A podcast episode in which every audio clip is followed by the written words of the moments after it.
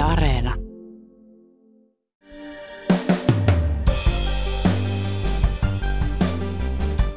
Tällä viikolla ilmestyi uusin osa ihmiskunnan kohtalon kirjoituksista, siis tuore IPCC-ilmastoraportti.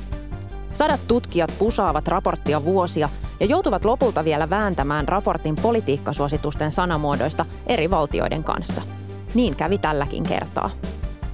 Miten IPCC-raportit oikein syntyvät ja miten varmistutaan siitä, että lobbaus, politikointi ja vaikuttamisyritykset eivät muuta tieteellisen raportin sanomaa? Tänään on keskiviikko, 6. huhtikuuta. Kuuntelet Ylen uutispodcastia. Minä olen Reetta Rönkä.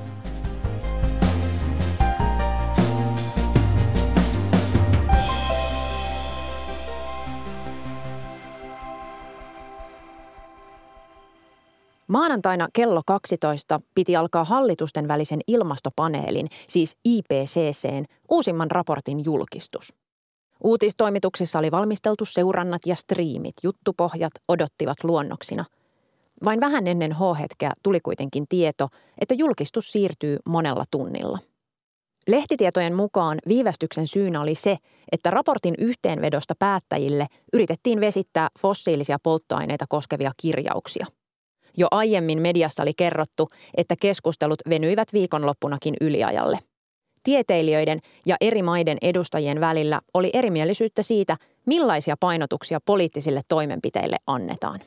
Usein ei tarvitse sitä lehdistötilaisuutta siirtää, mutta kyllä niitä silmät verellä äh, ympäri vuorokauden on usein tehty ihan viimeiseen tippaan asti.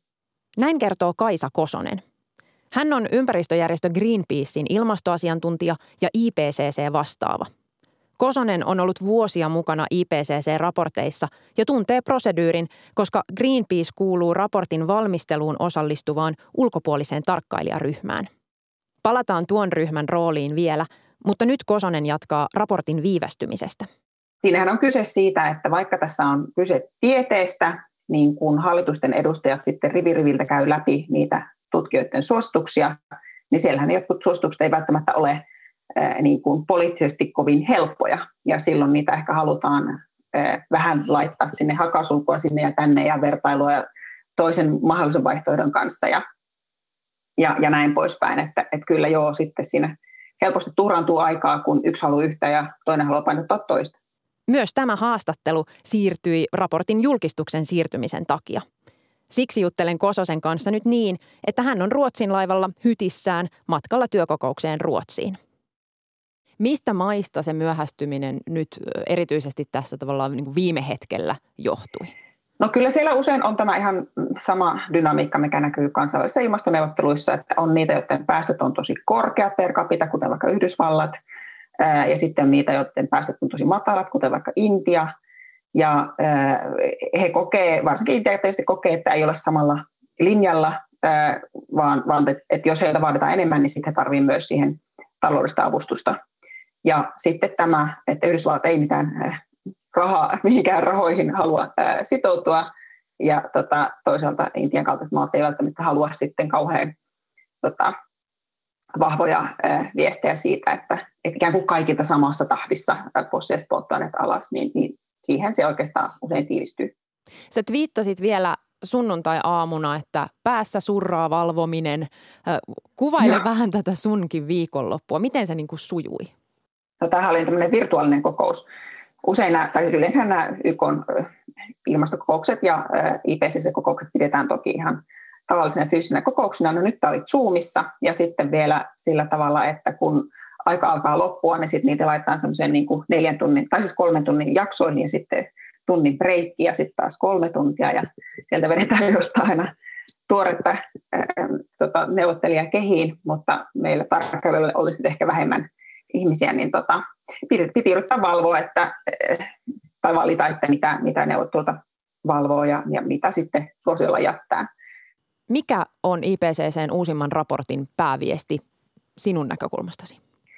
No pääviesti on se, että e, hallitukset, yritykset, sijoittajat ei vielä tee läheskään sitä, mitä pitäisi tehdä, jotta ilmastokriisi otetaan vakavasti. Mutta sitten se mahtava hyvä viesti on se, että meillä on ne ratkaisut paljon isompana, paljon lähempänä kuin koskaan aikaisemmin, ja nyt niihin vaan pitää tarttua.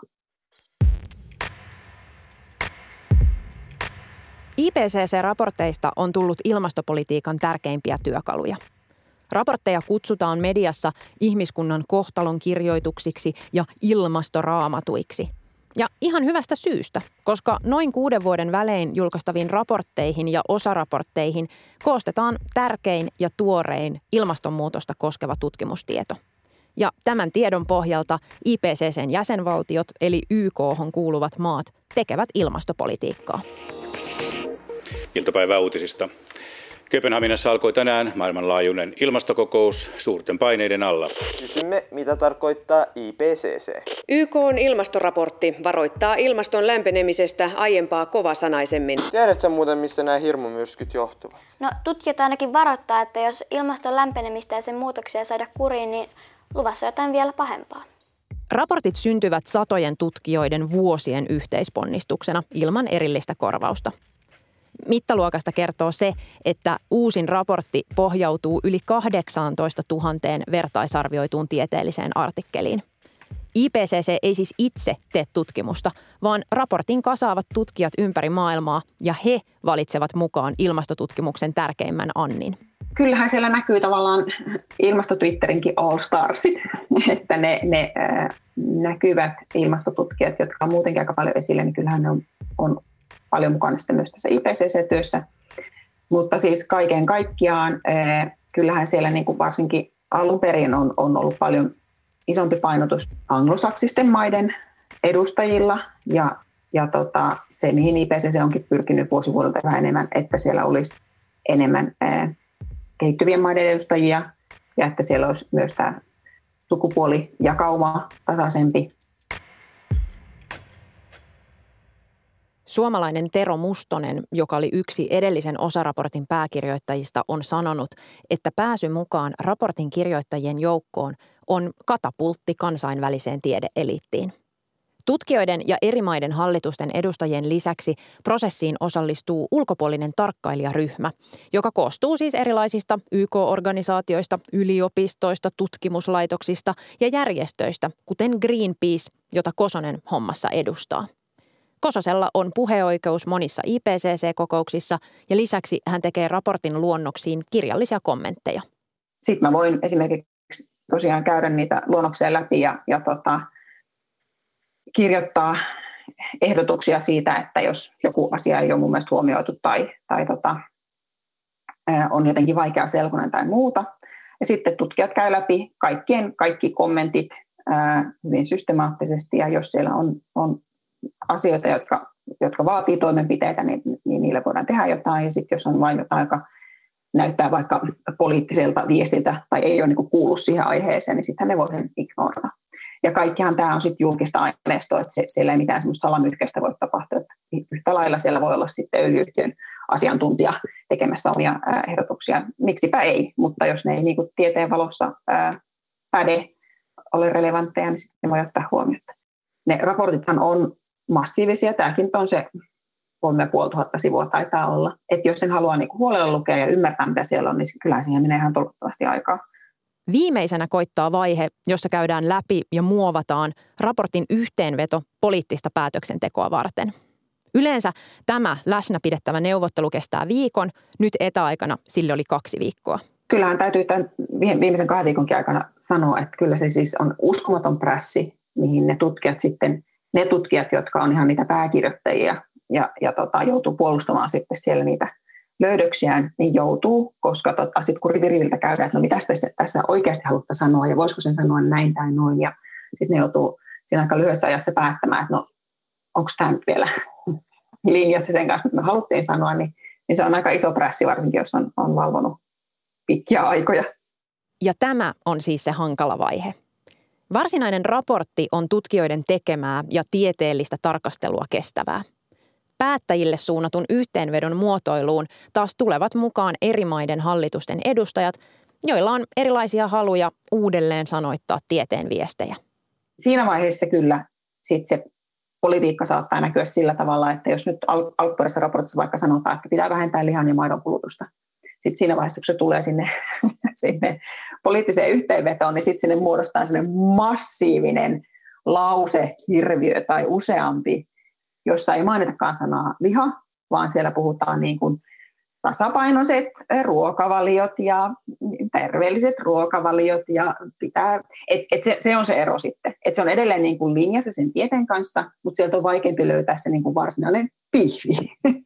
Mutta eikö kuitenkin tämä niinku tavallaan tämä politiikkasuositusosio ole, ö, ymmärrän, että se on se, mitä halutaan niinku hinkata eniten, mutta eikö se myös ole se, joka on jollain tavalla kaikista merkityksellisin, koska sitä sitten nämä eri valtiot käyttävät ö, omassa toiminnassaan. Eikö se ole just se paikka, missä sen pihvin pitäisi oikeasti olla? Se olisi paras, jos se olisi siellä, mutta kyllä ä, aikaisemminkin sekä ä, YK on ilmastoneuvottelussa että sitten – tota, juridisissa prosesseissa on osattu mennä myös sinne itse raporttiin ja kaivaa sieltä ne tiedot ja faktat, mitä hallitukset ei ole ehkä halunnut siihen yhteenvetoon nostaa. Ideaalimaailmassa olisi parempi, jos myös se yhteenveto olisi yhtä selkeää paukutusta siitä, että mitä nyt pitää tehdä. Mutta koska ei olla ideaalimaailmassa, niin se kyllä riittää, että se tieto löytyy sieltä itse raportista ketkä tahot tai mitkä maat on niitä, jotka käyttää tavallaan painavimpia puheenvuoroja sitä raporttia kommentoidessa? No ei se varmaan mikään salaisuus ole, että Saudi-Arabia isona öljyntuottajamaana on alusta lähtien ollut maa, jolle nämä kaikki ilmastotiede ja siitä vedettävät johtopäätökset ovat olleet vaikeita. Ja se on ehkä vuosien varrella vähän lieventynyt, mutta on se siellä yhä olemassa. Greenpeace on ympäristöjärjestö, ei, ei suinkaan niin kuin tutkimus- tai tiedeyhteisö tai taho. Millaisia asioita te lobbaatte sinne raporttiin tai sinne politiikkasuosituksiin?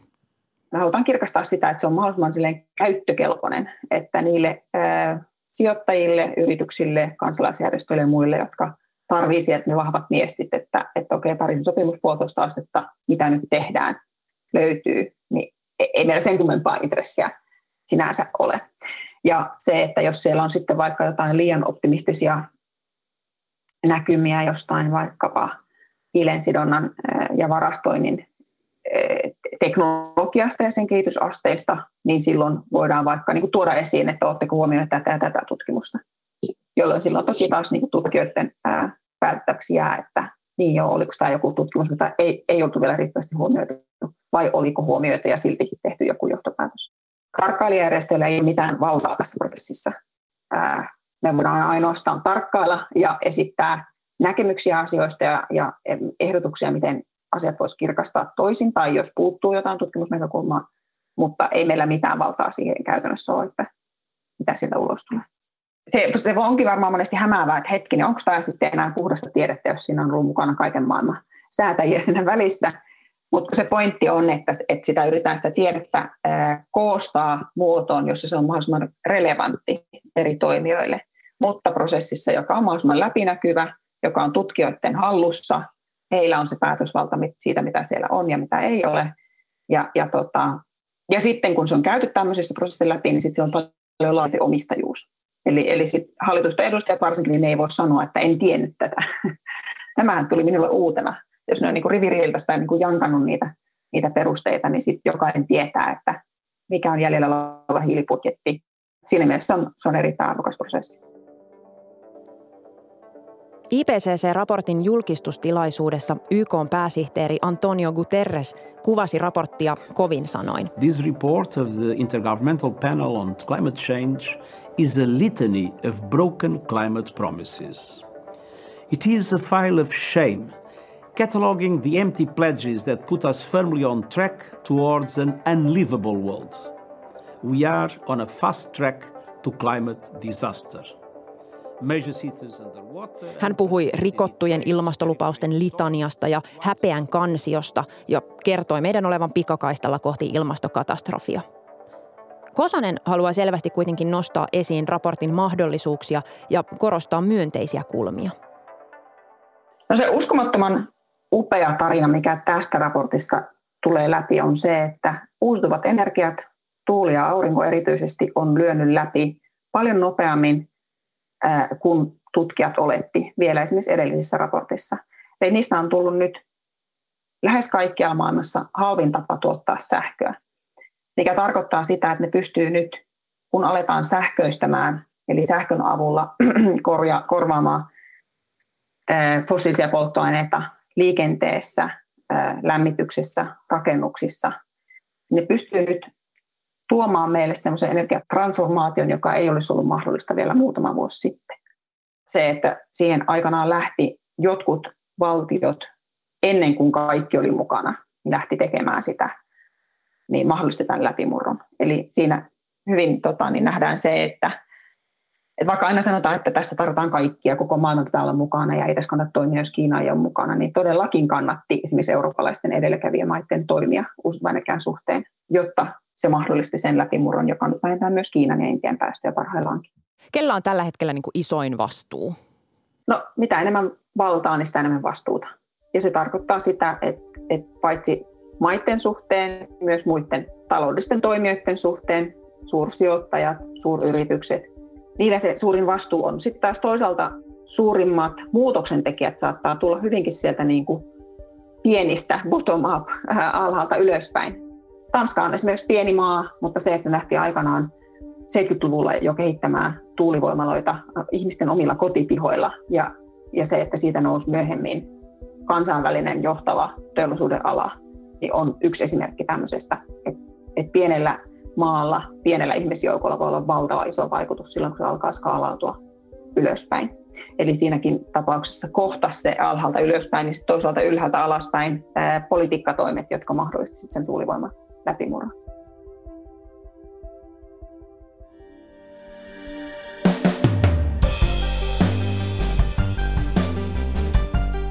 Kiitos, kun kuuntelit Ylen uutispodcastia. Uutispodcast ilmestyy joka arkipäivä kello 16 Yle Areenassa. Sieltä löytyvät myös uutispodcastin edelliset jaksot. Voit lisätä meidät suosikiksi painamalla sydäntä.